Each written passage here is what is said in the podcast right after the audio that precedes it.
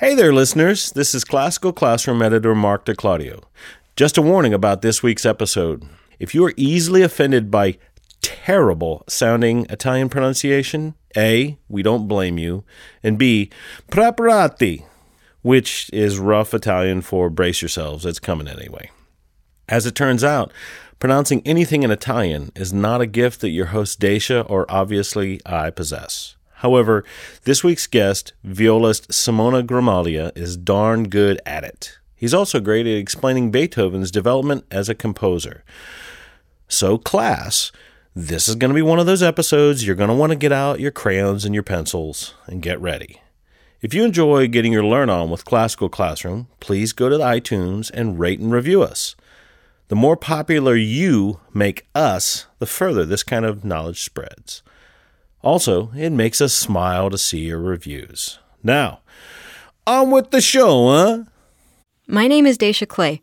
I'm the audio librarian here at Classical 917.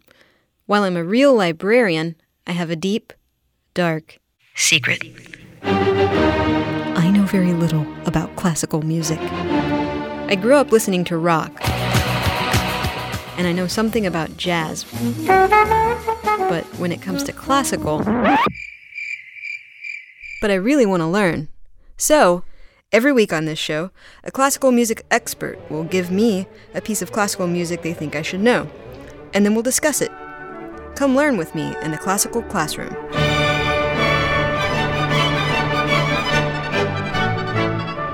Hello, everyone, and welcome to the Classical Classroom. I'm Dacia Clay, and here with me today is Simona Grama- I'm gonna butcher your name.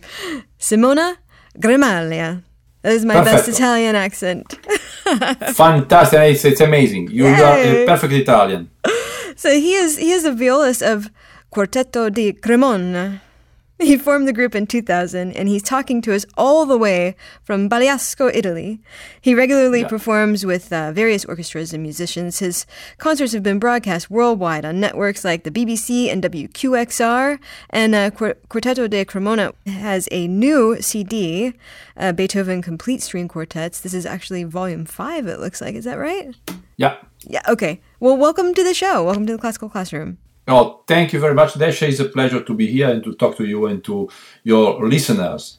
Well, I am I am hoping that today you can teach me a little bit about the music that's on your CD, which kind of spans Beethoven's um, development as a composer.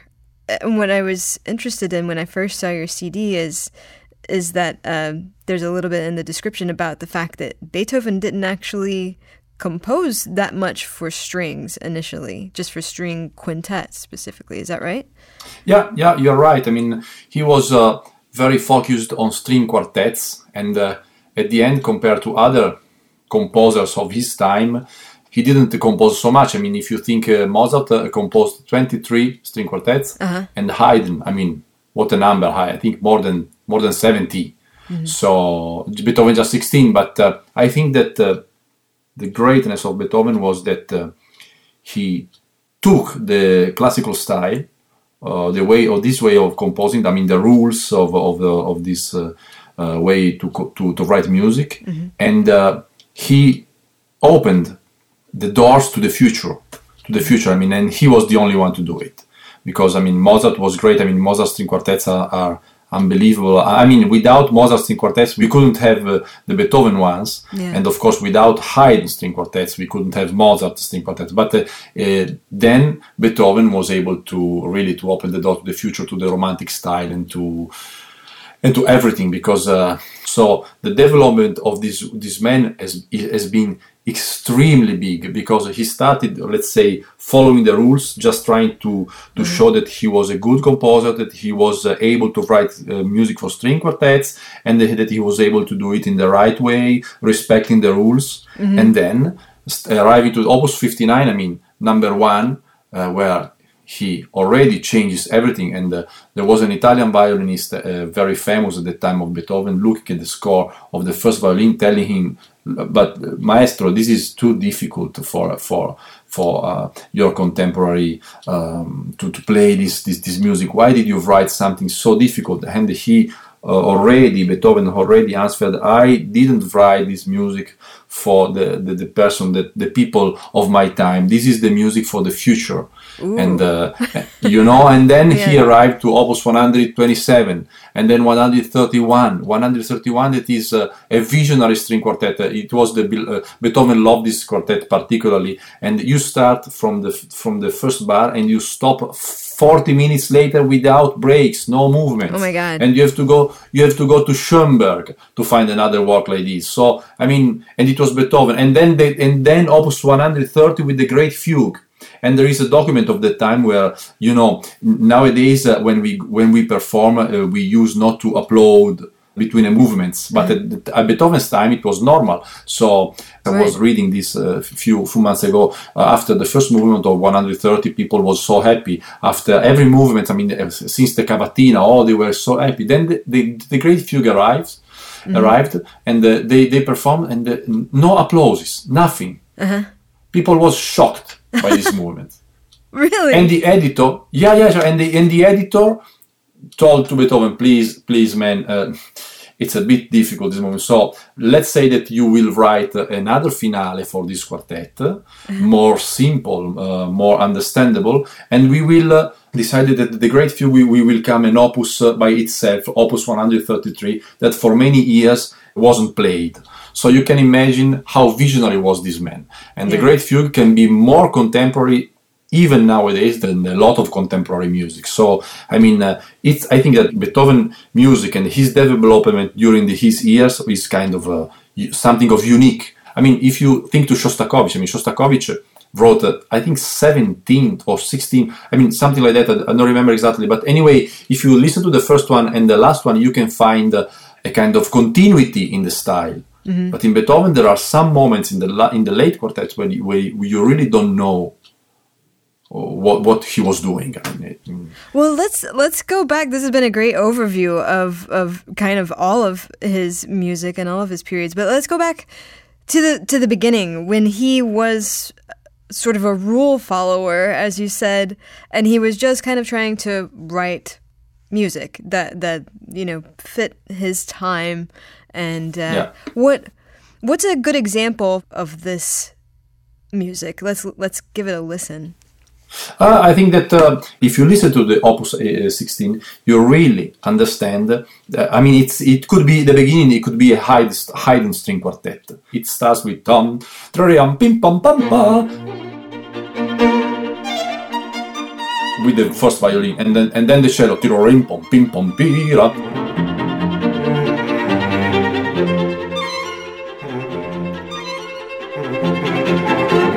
This is really something that uh, uh, uh, con- is connected with with the Haydn, with the classical style music. Yeah. And of course, you have first part, then you have uh, the repeat, then you have the development, then you have the ripresa. I mean, the classical, you know, the classical shape of a classical string quartet.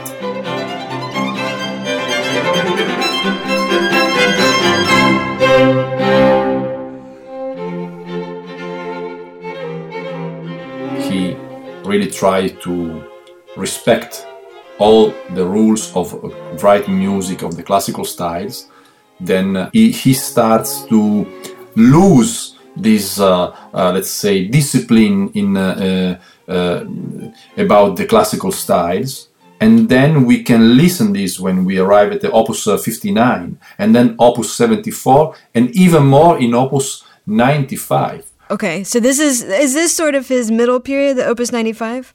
middle period. Is the last work of the middle period. Okay. and it's uh, and here probably mm, something changed something very big changed in changed in his life because in 9, opus 95 everything changed because first of all in the first first movement is very short.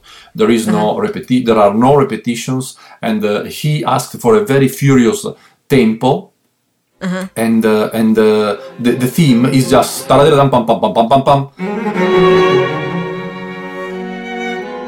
You know it's it's Yeah. it's crazy. I mean there is not a we can't say that there is a, a, a real development because there are many things that come then they go and then a new thing and then the, this new element i mean it's it's crazy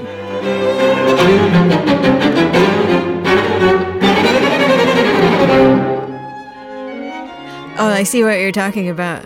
yeah exactly Yeah, the playing sort of furiously. and then different again. Here, Beethoven, I think, put um, a point to change everything and to and then to arrive finally to the la- to the to the late string quartets.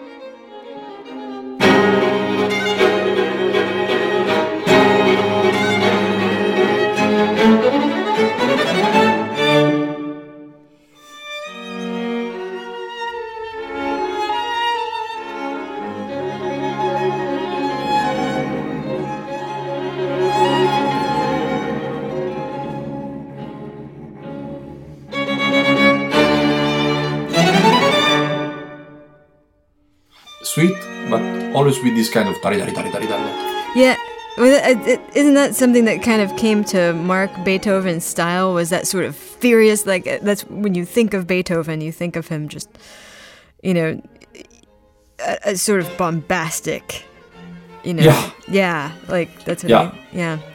And, and so, so that that's a great example. And so, where did and that? But that was at the the end of his middle period, where you're saying something really changed for him. Do we know anything? Do you know anything about what happened in his life that might have have had some Uh, sort yeah, of creative effect sure. on him? Sure, sure. First of, I mean, first of all, we have to say that uh, the big illness that uh, Beethoven had. I mean, he became deaf at the end of his life. Uh, I think that this uh, big, big, big uh, uh, illness uh, changed a lot his way to his way to, to think and to feel the music because usually every one of us uh, uh, think something, feel something inside, but then we try it playing. I mean, if, if I am a composer, uh, I play what I what I think. You know, I am. It's, it's very difficult. It, it's it, it's unusual just to think something and just to write it without Yeah. trying it. But at the end of his life, Beethoven couldn't uh, do this. Right, he couldn't test it out. Yeah. Exactly. Yeah. So he had to, he he was just thinking to the music. It's why probably be, this is why this is one reason probably because uh, many times he wrote so fast tempos. You know that uh, metronome marks by Beethoven are always furious, extremely fast. Yeah. Uh, i- i- one of the reason could be that uh, uh, he wasn't able to to listen anymore. So he was just thinking, listening to inside to the, music. So it was kind of absolute music, you know, you know, without uh, anything, just just something very pure. In in a way, it's this music. It sounds like this because uh, it seems that. Uh, some it, it can sounds like some Bach music that you know if you think to the art of the fugue it's written for four voices Yeah. And it could be string quartet it could be four pianos it could be you know four voices and uh, because it's it's totally pure it's totally in in in uh, in the air and also the the the beethoven's music is a, a little bit like that particularly the late quartets uh, Yeah. if you go on the opus 18 it's not like that it's it's very, Oh, well- it's very different Yeah, let's let's talk about the the late period. Like what what marks his late period? What's what's distinctive about it? I mean, I know I know you said that he essentially just stopped abiding by any rules whatsoever and just had completely sort of hmm. deconstructed those rules that he had mastered to begin with. How does that sound though? But you know, I mean, at the end of his life, at the, I mean, the late in the late the late mm, period, Beethoven first of all was really deaf, so Yeah. he didn't like to to meet people, to communicate with people. He was writing on on uh, on uh, on the paper what you, you know what he wa- wanted to say, and people had to write uh, to to him uh, just to, to communicate. So it's it's. Uh, I mean, these things I think changed a lot his mind. Then he was very uh, anger with, with, with the world. I think that there is a letter of, by Beethoven. One of his letters is very is very. I mean, it explains many things because uh, he received uh, some some wrong things from the world, you know, and uh, he he was angry with with with the world because the world didn't understand his. Uh, talent his uh, his messages you, So you know the world didn't understand what he was trying to say, essentially. yeah, Yeah. And this was something that uh, for Beethoven was uh, extremely bad. So he wrote that uh, he was sure that in the future people would have understood his music. So he was uh, thinking then to write music not for people of his time, but for people of the future. You know, and uh, and uh, and this is I think that this plus the deafness plus the fact that he was a very he was extremely alone changed his mind and uh, he wrote what he wrote, and, and uh, I mean, complete masterpieces that, uh, in a way, weren't loved at his time. So he was basically the David Bowie of his day. Yeah, exactly. I agree. Exactly. Yeah. Exactly. He's a man exactly. from he, from the future.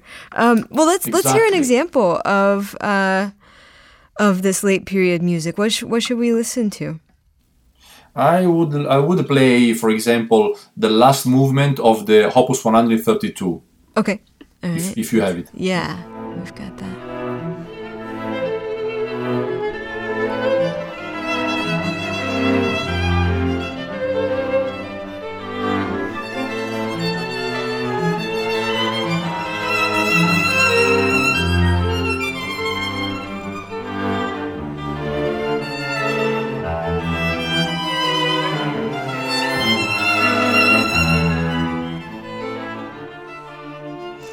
It sounds like there's, and maybe I'm just reading this into it because I know what was going on in his life. Like there's a little bit more sort of darkness in his music. Maybe it's just more depth. I don't know.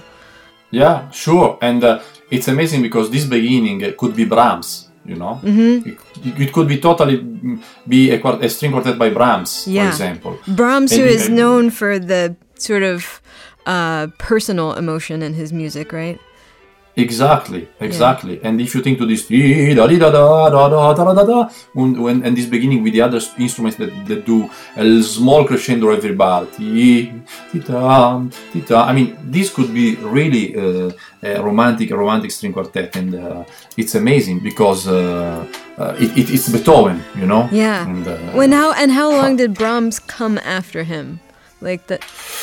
Uh, a few a few years later, because because uh, okay. uh, Brahms, uh, you, you know, I would like to check exactly when he wrote his first string quartet, but uh, probably it's not more than twenty years or something like that. Uh, wow. after Beethoven, so you know, it's you know, and we have Schubert. I mean, Schubert. you know that Schubert loved Beethoven, mm-hmm. and he was at the funeral, the Beethoven's funeral. Mm-hmm. Schubert was there so uh, um, crying a lot he wrote in his letter i mean uh, uh, beethoven was a genius we lost one of probably the, the bigger genius of in the world i mean they, they were, there, there was a great connection between all these all these guys and uh, mm-hmm. and you can you can and beethoven really made the difference uh, Brahms music, or, or you can you can find something on uh, in in Schubert, or for example Shostakovich. Just going to the 20th century, Shostakovich mm-hmm. loved Beethoven, was passionate by Beethoven, and uh, for example, you know, in the Viola Sonata. Mm-hmm. Uh, by Shostakovich, the last movement there is a, a, a quotation uh, by Moonlight Sonata. Mm-hmm the, the, the viola the viola plays tam pa pam and pianoforte pam and the piano tam pam pam pam pam pam so it's amazing. Beethoven really uh, uh, uh changed everything. I, i'm sure about that. And he died in 1827 so uh, six years later Beethoven, uh, brahms was born. So, so so beethoven really tapped into something that was timeless and anticipated yeah. what was to come in music. Yeah. Wow. Absolutely. I mean, that's amazing. It's amazing if you think if you think to this. It's really amazing because we we are used nowadays to listen to Beethoven, to listen to music, to listen to Bra- to Mozart. Mm-hmm. I mean, for us, it's quite everything is quite normal. But and, and and it's okay because I mean we are used to. We have a lot of CDs, a lot of music, but we should think to to something that. Uh, uh, in a simple way maybe but just to make an example changed our life completely for mm-hmm. example let's think to the iphone or to the I, ipad mm-hmm. or to the or, or, or, or, to the ipod for example yeah i mean we were used to listen to music uh, you know with these very old machines big machines we, had, we we didn't know about now then someone arrived and changed everything in, yeah. in the whole world because he invented a little machine and he, he decided that music could be on the air, just uh, on the cables, on computers, you know, and uh, uh, it's something like that. And Beethoven changed everything. I mean, people yeah. were not used at his time to, to these, uh, to these uh, big changes. It's why he, he wasn't understood. Yeah. So he, he had as big of an impact on music as some development like the iPod. That's kind of yeah. incredible to yeah. think of. Wow. Yeah, it's a simple. I mean, it's it's maybe it's not my best example, but it's it's in a way it's like that. I mean, nowadays we live for technology, and uh, I mean, uh, it's like it's a kind of big change like this. Yeah. But was, it was- Unfortunately, Beethoven was less lucky than Apple. You know. he was less lucky. Yeah, because uh, Apple had a great success, Beethoven, uh, unfortunately not. I'm gonna I'm gonna bet that Beethoven's gonna be around with us for longer than the iPod. This is sure. this is what- exactly. exactly. That's Simone- for sure. Simona, it has been awesome to talk to you. This has been really really fun. Thank you very much. And I mean, it was a pleasure to me to, to talk to you. Thank you very much. And I hope to see Houston once. Yes, if you do, let us know if you're coming to town, and we'll we'll uh, talk again. Bye bye, Dacia. Thank you very much. All right, that does it for this episode of Classical Classroom. For more classroom, go to houstonpublicmedia.org/classroom.